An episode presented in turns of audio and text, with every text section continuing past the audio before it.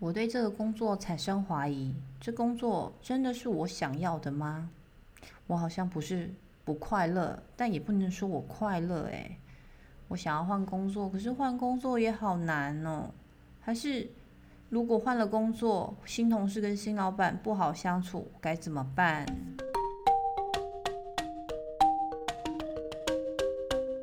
？Hello，欢迎来到 Zebra Talking Bar，Kelly 讲，我就是 Kelly。你今天好吗？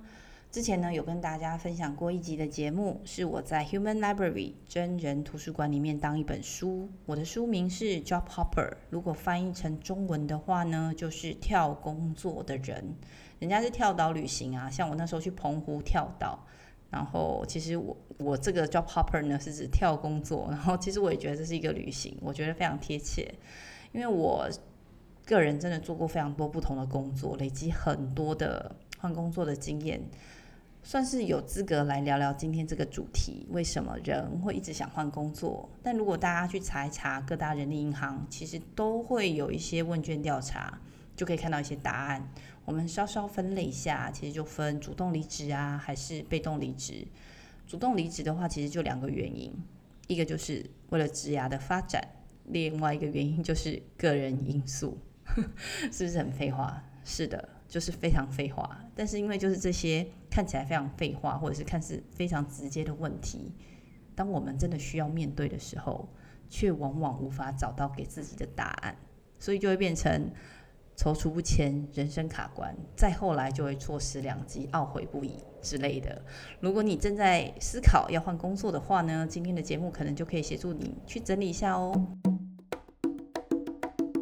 我们按照顺序来讲好了，其实就是大部分人、一般人在换工作的一些顺序。就比如说一开始工作，自己都没有觉得有什么问题，一切都很正常，可能觉得诶，一切都很好啊，对不对？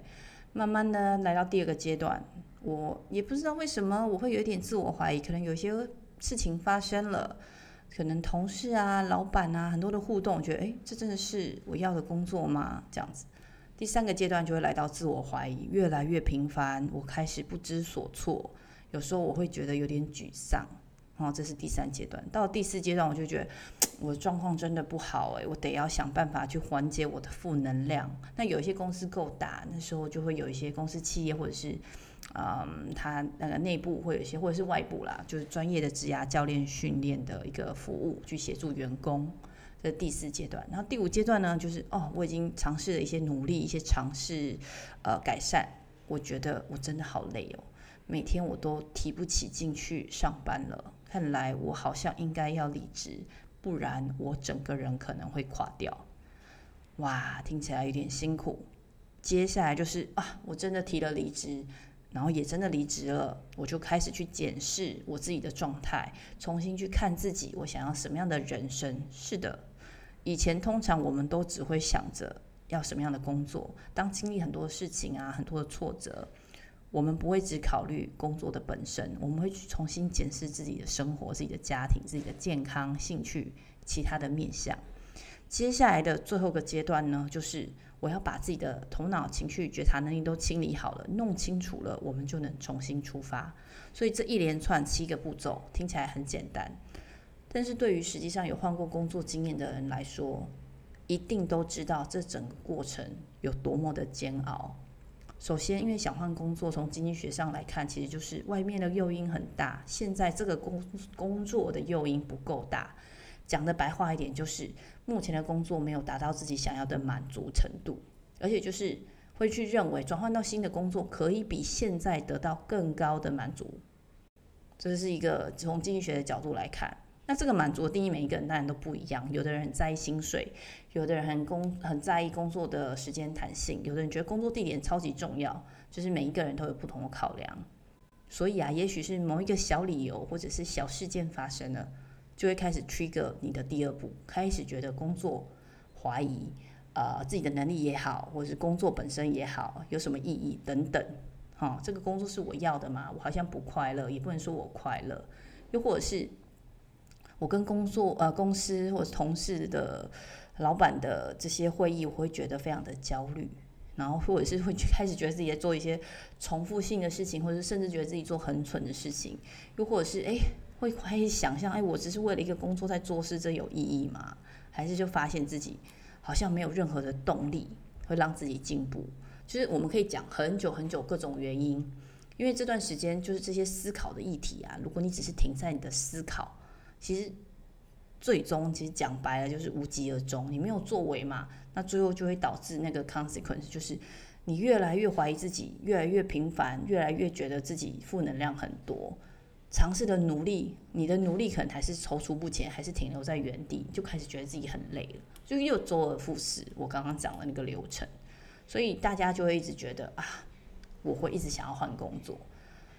但我什么时候呢？会真的应该就是换工作呢？通常有六个征兆啦，啊，一个就是你一直都很焦虑，我会觉得在。高度紧张的状况下，表示这个工作带给你的压力没有办法排除的时候，这个时候其实是非常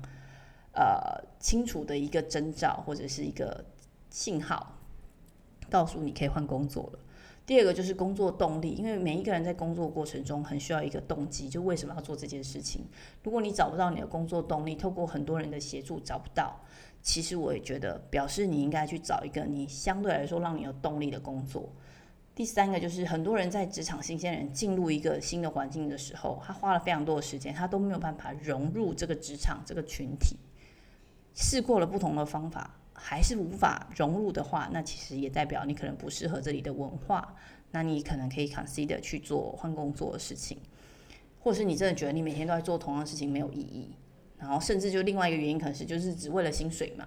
你没有意义的工作，其实也代表你可以去换工作了。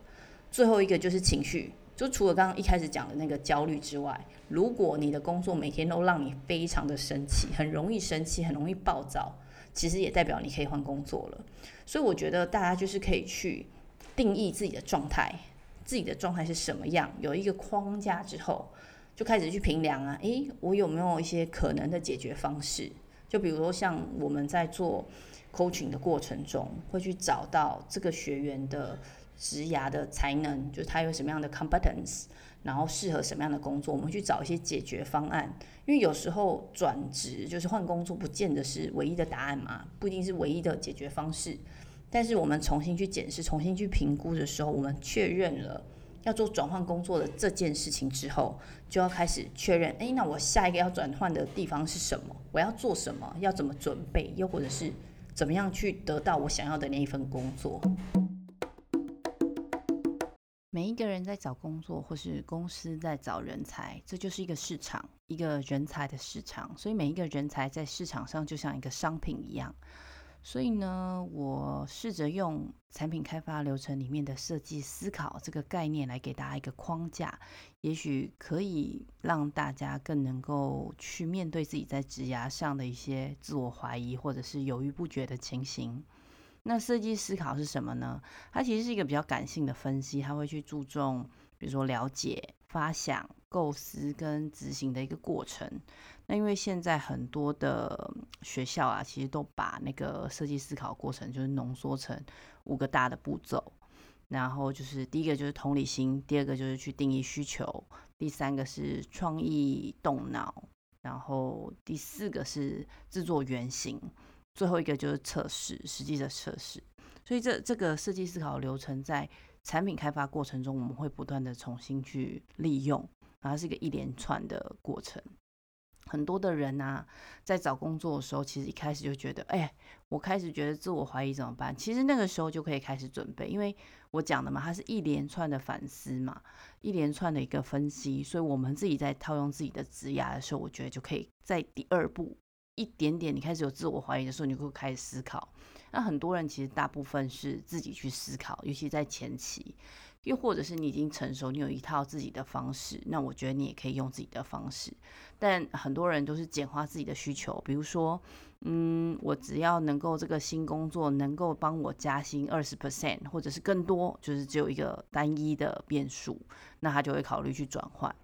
那我知道有一些大公司有提供啊职涯教练给一些比如说 high potential 或者是啊、想要离职的员工做成他员工的 retention 的 program。那现在有非常多的 career coach 可以就是去协助在职涯上感到困惑或者是迷茫的人找到一些方向啦。那我觉得这整个过程就是一个 self discovery，自我探索、自我觉察、自我定位到甚至就是自我品牌建立的一个过程。那我们从产品开发的第一步开始讲好了，就是同理心，因为我们得要先知道 where we are，就是目前的状况有哪些，自己对自己的怀疑，觉得自己工作上遇到的问题在哪里，可能有别人的，有自己的，有环境的，有非常多不同面向的问题。在这个时候，我们都把它扫，全部都检视一次，因为其实不知道大家是哪一种换工作的状况，可是一定要知道发生什么事嘛。那因为没有做咨询，所以自己在家里做的话，我就会希望大家尽可能把这些状况都写下来，你看得到，你就可以重新去检视。比如说，有些人没有办法跟老板合作，有的人不能跟某一个同事相处。那或者是诶，自己在过程中找到新的兴趣或者是专长，所以就想要转换职场跑道。那有的人甚至想要换产业、换职位，甚至想要换地点。像我就曾经因为结婚嘛，我需要转换工作到新加坡。又或者是我最刚开始就出社会的时候，我的薪水很低，我很希望可以加薪，所以自己会有很多啊不同的变数要去考量，然后还要去排优先序，大家可以参考。那另外呢，大家可以呃想的再深一点。我通常也会就是 button up，比如说从自己现在职涯上遇到的问题跟挑战开始嘛，然后我再去看团队的角度，诶，有什么样的问题，再到公司到产业去重新去呼应自己的想法跟状态。所以我觉得这是另外一个角度，大家可以参考。那如果你完成刚刚讲，其实也等于你完成你定义需求的部分。define 的部分就是换工作到底是为了什么？为什么想换？跟为什么呃有这个自我怀疑？接下来就是去找这个换工作的目标，因为通常是想要解决这个问题嘛。你你认为换工作可以解决这个问题，所以找到这个问题之后呢，你就可以开始去思考，哎，那我接下来可以怎么做？那我这里要特别解释一下，因为很多时候问题不一定是在单一的人事物嘛，有时候可能是在期待值。这个时候就要在前面第一步同理心的时候，同时间要去探索自己想要的一个定位，自己的价值。比如说自己热爱的事情，可能是你的梦想，可能自己的一个短期的小目标。因为有这个需求定义，才能去做创意动脑的部分。那创意动脑部分，我觉得是一个非常有趣的地方，因为就跟商品一样嘛，每一个人都可以不断的成长，可以自主自发的去设计呃自己想要的规格。有的人就非常善于运用自己的优势啊、天赋，那有些人就是呃不断的去精进自己的各种能力，然后再迭代嘛，不断的迭代创新，就成为某一个领域的专家。这部分我会也建议很多的学员，就是需要一些策略的思考，在这部分就是创意动脑，尤其在新加坡这地方，这个这个部分非常重要，因为除了判断这些趋势啊方向。还要非常清楚知道自己的能力，因为要从不同的角度来分析，还要补充补强需要的才能。我自己在科技业这么多年，其实这是一个相对来说人才转换率很高的产业，因为每天都有新的技术啊，每天都有一些科技就过气了，对吧？所以每一个人都需要去检视自己有的能力，也就是自己的商品规格，然后并且我觉得需要同时间就是去找。哦，我的 problem statement 是什么？去做对照，才不会变成说，哎，眼高手低。就我自己都没有做，我都没有这个能力，然后我还想要很厉害的工作，就期待是没有呃对齐的，这样其实就会让自己也是卡在一个不是很好的一个状态。所以一定要去做重新思考的部分。那我觉得在创意动脑，其实也很多时候可以让大家去发现更多的可能性。比如说好了，像我自己。我其实以前我就有发现，我很喜欢跟朋友聊天。然后呢，我自己本身非常想要帮助别人，因为我得到非常多人的帮助，所以我原本以为说，哎，我换工作应该要去换成人资，因为人资就是负责人才的嘛。我希望跟很多的人去面对面沟通互动。就后来做了非常多创意的发想之后，哎。其实我是不是也可以去尝试做一些线上课程呢？对吧？因为做线上课程之外，我同时间帮助别人在课程的前或是后或者是中，我有很多跟呃这些学员互动的过程，对吧？所以 design thinking 刚刚一开始讲，它是一个不间断的一直去做的一个过程，然后也会不断的去尝试。尤其是我们很多时候在完全没有方向的状况下，就会在同理心，然后去定定义问题，然后再重新再去创意发现，一直来来回回，一直在那边转，大家就会觉得。啊，怎么这么累？但是你可以想一下啊，你看我们看到现在很厉害的这些新创，是改了非常多次方向，才逐渐变成我们看到的样子，对吧？其实我们的职涯，我们的人生也是很难，就是一直一帆风顺的，总是会有一些浪带着我们去看不同的世界，看看港湾，看看平静的海。可是偶尔我们可能也想要看看海上的龙卷风。所以当然啦，当我们自己拟定了一些目标，开始去尝试更认识这个工作的时候，就可以进入下一个阶段的 prototype，就是我们可以制造一个原型出来。我可以跟大家分享我自己的例子，我曾经就被一个前辈，我那时候当工程师，这个前辈赞赏我，诶，你的思路啊，还有临场反应，对客户的一些反应都非常好哦。他就建议，诶，你要不要去当企业的公关或者是发言人？哎，我听起来觉得哎很有趣，哎，好像我有这么厉害的样子，我就花了很多时间去研究这些企业公关的工作内容，他们的呃工作环境是什么样子，我也尝试着模拟，哎，他们会遇到的一些问题。后来我就发现，哎，我自己本身其实是比较适合、比较喜欢在一个小群体里面，因为在那样状况下，我可以侃侃而谈，我可以很真心诚意的跟大家分享跟互动。但是当公关呢、他面对不是是只是就是大家看到在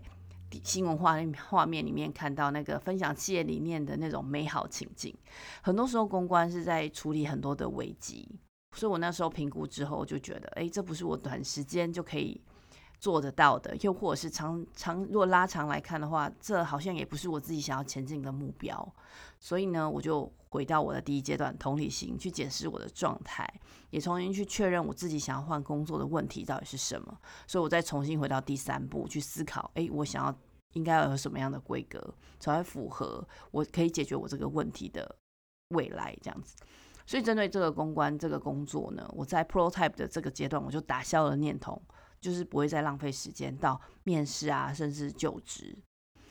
嗯，我知道有一些人就是。因为会紧张、会焦虑、没有工作的状态，反而就变成一直盲目的去投入自己没有兴趣，或者是会让自己身心不舒服的工作。这其实会启动一个负面循环。所以我通常非常不建议大家在一个很不知道自己要做什么的时候，就盲目的投入下一个工作。或者是我觉得最少最少，你如果不知道自己想要什么，最少要知道自己不要什么。不然就会一直掉到某一个程度的一种宿命论，就拼命的在不喜欢的工作里面打转。就比如说，我很清楚，如果你要我用一个非常教条式的方式上课，哦，我非常的不能接受。所以，如果我真的决定要去当教职的工作的时候，我就要去评估怎么样的教职工作是我可以接受的。我觉得这是一个才是比较对的，而不是就是诶，有什么工作来我就立刻去接。就是大家要稍微评估一下，那因为刚刚讲的其实算有一些执行的部分，像是补充自己的能力啦，但其实我觉得比较偏重的是心法，就是一个思考的过程，去重新去检视的一个过程，安全一点的状态。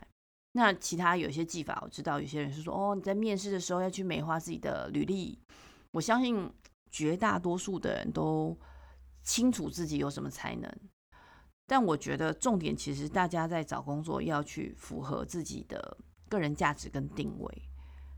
所以呢，我会非常建议考虑换工作的人啊，就是不要一直想着要去美化自己的经历，因为当我们在一连串面试里面破关斩将啊，如果太夸张的老王卖瓜自卖自夸，讲得太过，你真的也就很幸运加到你这个理想的公司里面去开始工作，也可能会因为撑不过试用期。对吧？就不是很容易的事情。那有些技法就像是去找自己的差异化，就是为什么我们要去星巴克，而不是去单体又或者是路易莎？就每一个人选择不同嘛，所以我们要找到为什么这个这个公司要录用你，而不是别人？是你过去的经验累积，还是你的人脉，还是你的学习能力，还是你有很多很多的能力，所以他都需要这样子。还是我们换句话说好了，跟竞争者比，你可以比他带来更多的好处吗？你可以贡献的是什么？我们举例好了，Agoda 或者 Booking.com 或者 Trivago，他们都是旅游订房的网站嘛。那 Airbnb 也是做订房的服务啊，但是他们就是更着重在民宿业者的行销跟呃住住宿的人的商品体验，所以就跟 Agoda、Booking.com 或者 Trivago，他们可能希望做到的是价格。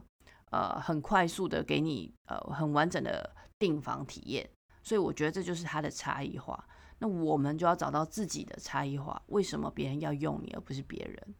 像我一开始在面试工程师的时候，我跟我的面试官说，每一个从大学毕业的人，其实我们都是同一个基准点，因为大家都要学习新的科技跟规格。可是我呢，跟其他工程师不一样的地方就是，我有的 soft skill 是。不是短时间透过学习就可以立刻获得，就是我面对客户的能力，我可以成为团队里面去面对客户的那个角色。这个讯息其实对面试官来说，其实就是我的竞争优势，所以他就觉得，哎，你这这件事情的确是我们这个团队里面没有的。我觉得这就是一个差异化。那在面试的部分，我觉得就是因为现在网络发达嘛，其实很多时候是可以去找到相关业界的同才或者是前辈。去请教他，也可以跟他说，我可不可以跟你做一个模拟面试，包括你的自我介绍啦，面试里面会有的问题啦，延伸的一些 Q&A，甚至你要如何去表达自己的积极态度等等，我觉得这些东西都会可以去尝试的，也可以自己录影练习，或者是找教练朋友，反正就是人脉来帮忙。所以呢，我也希望每一个朋友都可以顺利的找到自己热爱的工作，在那个领域里面发光发热。达成自己的职涯目标哦！嘿哟，请让我自己试着为我的服务打个广告吧。我相信许多听姐妹北共的朋友都有非常多不同的经历，也面对不同的挑战。我总是从 How are you 这个问题来开启与学员之间的对话。每一个人每天都有不同的事件发生，串接起来成为我们的人生。而很多人在自己人生的不同阶段，或者是不同的转折时，会遭遇各种各种的迟疑，或者是挫折，也就是我们平常讲的人生卡关。这都是非常常见的人生历程。Kelly Chen.co 的目标呢，就是在帮助人生卡关的学员们去做自我觉察、自我认识。每一个人都有不同的天赋与自己天生的个性，所以我也会协助学员去增加自己的自信，建立成功的习惯。这样每一个学员在未来面对不同的人生关卡与重要的里程碑时，能更从容的去处理与解决困境，进而成为更好的自己。我们不一定只能从工作中得到成就感，人生中有非常多不同的面向。群居动物的我们也需要爱、受人尊敬和获得肯定。如果你又或者是你的认识的朋友中，发现自己常常焦虑着未来的规划，却不知道自己的人生方向，想要做却总是无法顺利进行自己想做的事情，又或者是你正在面临着人生中重大的选择，需要有人能够协助引导。我现在推出了短期的人生教练服务方案，通过一到四次的咨询，我会手把手的帮助你自我觉察、认识自己，一步步找到人生的指南针，创造自己独一无二的人生蓝图。当别人问你 “How are you” 的时候，你能更自信的回答他：“我真的很好。”不管人生遇到的任何情况，都能继续乘风破浪、披荆斩棘，享受幸福的人生。有兴趣的朋友，请到我的 IG Kelly Chan 点 CO 私讯我。姐妹围攻的听众都能享受一次免费咨询哦。现在啊，资讯发达，不像我以前初期在找工作，真的是在黄页上找。就除了找工作平台之外，现在有很多的平台去提供员工对公司或者是工作的一些评价，像是钉钉、Glassdoor、Blind，还有可能还有其他的。那我自己在新加坡其实都是到 Glassdoor 看资料，像是薪资的水平啦。可能会遇到的面试的问题、面试流程，或者是员工对老板的一些评价。那我知道不同的求职阶段，可能大家会注重不同的内容。不过这些评价我还是会有一些偏误啦，因为真的觉得公司好的，好像都不会那么主动去打一个五星评价。但是如果公司让你不爽啊，不管是多严重的不爽啊，就是会很自动去给一下一星的评价，对吧？大家要理性一下分辨。那一般来说呢？面试会一些基本的问题，我觉得上网都找得到啦，像是基础的一些自我介绍。我自己会非常建议啊，大家在准备这个自我介绍部分，要非常着重在自己的天赋跟过去的成就，跟这个公司相关的，就是列三个重点出来讲。那以产品而言，我们大家销售到市场上，你如果有太多的卖点，就等于没有卖点。所以在自我介绍里面，你讲的乐乐等，很多时候面试官可能抓到就是很错误的重点，那紧接着问问题，你可能整个都拉不回来。所以尽可能把自我介绍精简到三分钟之之内啊，让面试官对你提起兴趣，你就可以开始把其他的武器都秀出来。那我以前刚刚开始练习的时候会写稿，然后背起来，多练习几次就会越来越顺。其实都希望能够找到主动、积极、上进、有能力的便宜人才。真的很贪心，又要马儿好，又要马儿不吃草，对吧？虽然这个问题其实是希望从那个人才身上找到他们的热情啊、内在动机，但其实同时也检验了这个呃面试者的一些实际的作为，他们真的做的东西是什么？比如说，你是不是真的对这个新的公司的产品、还有功能、还有公司的愿景有没有做过功课？有没有深度？然后，或者是呃，你的你的双眼有没有炯炯有神，放着闪光去分享自己有多么的想要到这家公司？所以这题基本上一定会问到的，所以一定要好好做功课，然后尽可能把自己的成就啊、跟自己的动机也串接在一起。就比如说，我那时候从行销工作转到业务工作的时候，其实这个两个部门常常打架，所以我面试的时候就对我的面试官回答是：我希望可以透过业务工作训练。为公司带来更直接的盈利贡献，并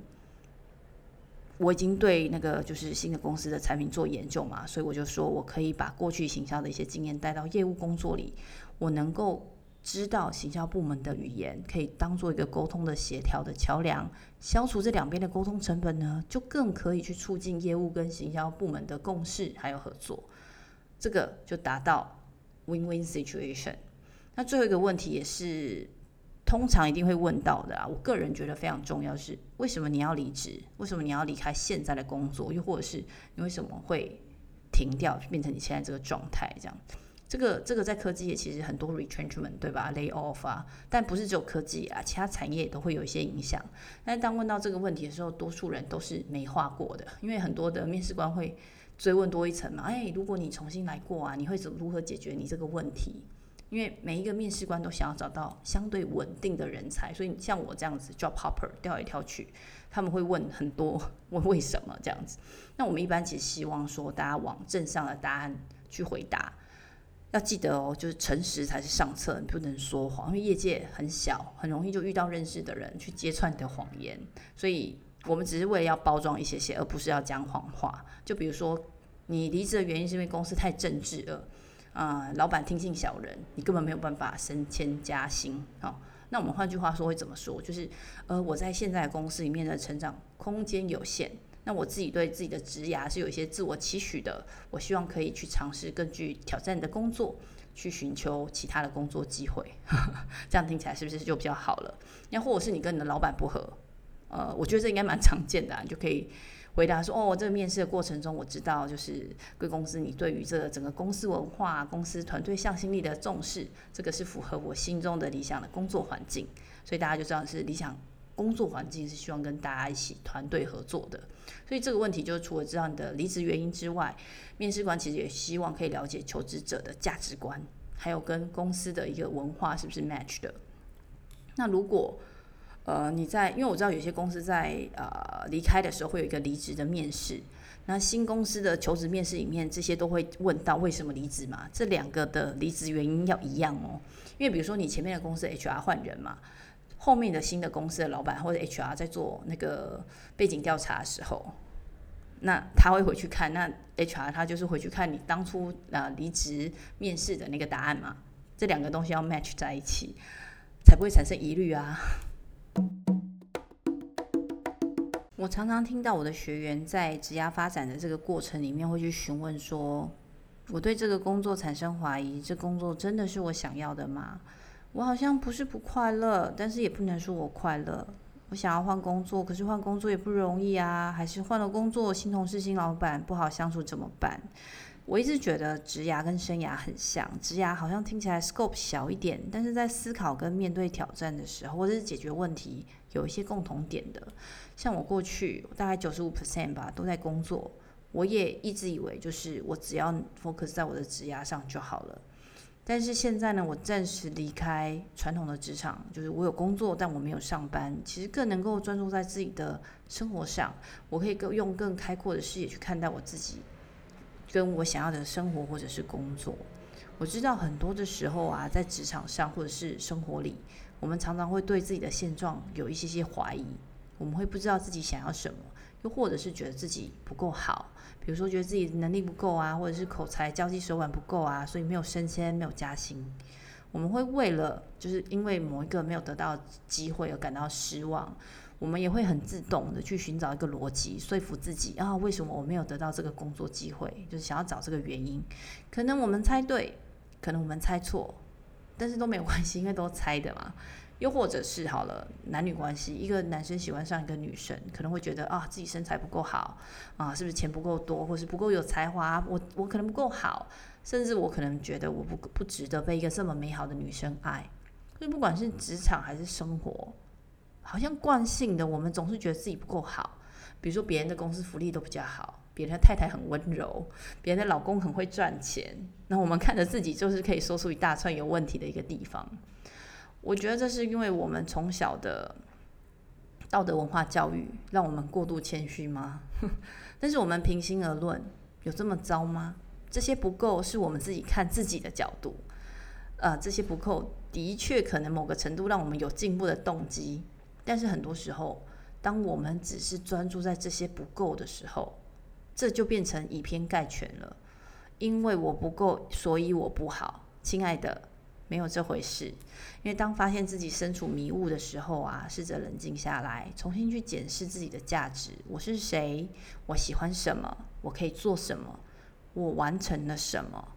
接下来我们需要试着去定义目前的状态，可以是形容词，可以是名词，就是很像 brainstorming 一下，你有什么就丢什么出来。嗯，发生的事情，做个冥想，给自己一点点空间，一点点时间，或者是去运动、去唱歌、去按摩、去看海也可以，就是找一个自己舒服、舒适、放松的一个活动，把自己从现在的迷雾状态里面抽离出来。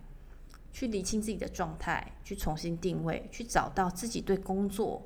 对生活的 clarity，就是你想要的东西是什么。从各种的经验里面去建立一些自己的自自信，去寻找各种的可能性，去勇往直前的追寻你自己真的理想的工作跟生活，可以的。最后我想说的是，我真的非常感谢你们听到了这里，你愿意花这么多时间聆听，真的让我非常感动。如果你喜欢自己的节目，又或者是觉得姐妹有陪共带给你一点点的温暖或者是帮助，可以点选节目资讯栏小额赞助我，请我喝杯咖啡，也可以顺手在我的节目列表拉到最下面，看到五个空空的星星，给我留言，做个五星评价，我会非常感谢你的哦。我也会努力的透过姐妹有陪共跟大家一起学习成长，透过这个频道的各种话题来连接世界不同角落的你们。我是 Kelly，推广善的循环，我们下期再会，拜拜。